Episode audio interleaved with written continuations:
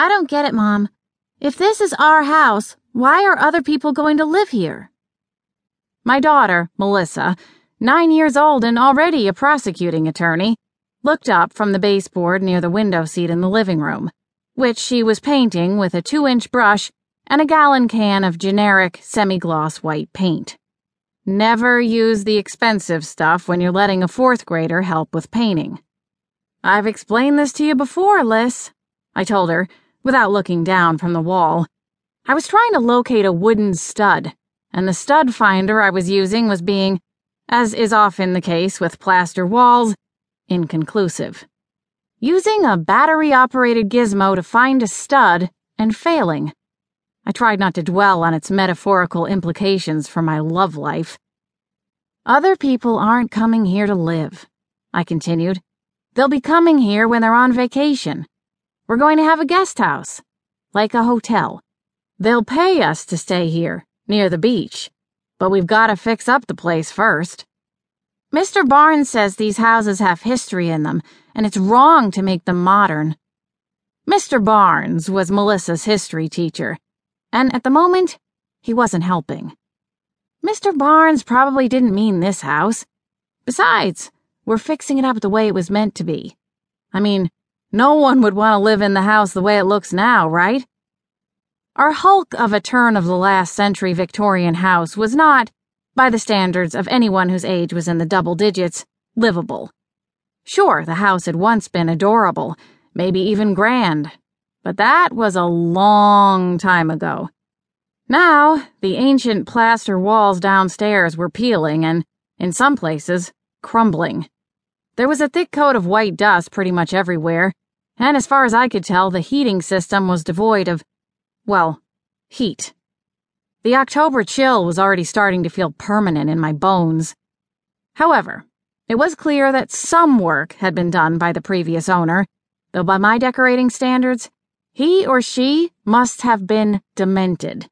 The living room walls had been painted bright blood red, and the kitchen cabinets were so hideous and hung so high Shaquille O'Neal would have a hard time reaching the cereal.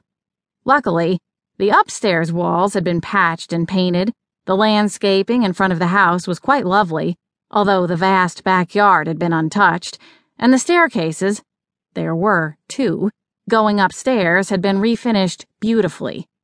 It was a work in progress. Slow progress. I would live here, Melissa said, and went back to painting. That settled it, in her view.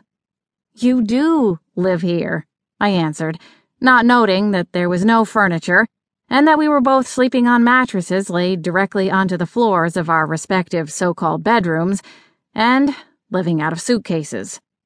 Why remind her of all the things we'd left in the house in Red Bank after the divorce? Melissa's father, Stephen, hereafter known as the Swine, hadn't wanted the furniture, but he had wanted half the proceeds when I sold it all to help make the down payment on the house. The swine. Besides, now the house was a construction site, and any furniture would have been prone to disfigurement or worse while the work went on.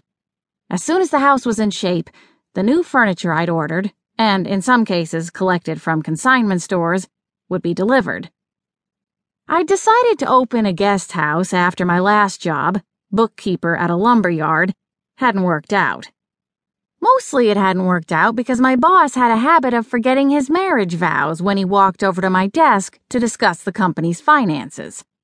Luckily, there had been multiple witnesses when he tried to put his hands in the back pockets of my jeans, so he didn't press charges after I decked him. But I decided to sue, strictly on principle, and because the guy was a jerk.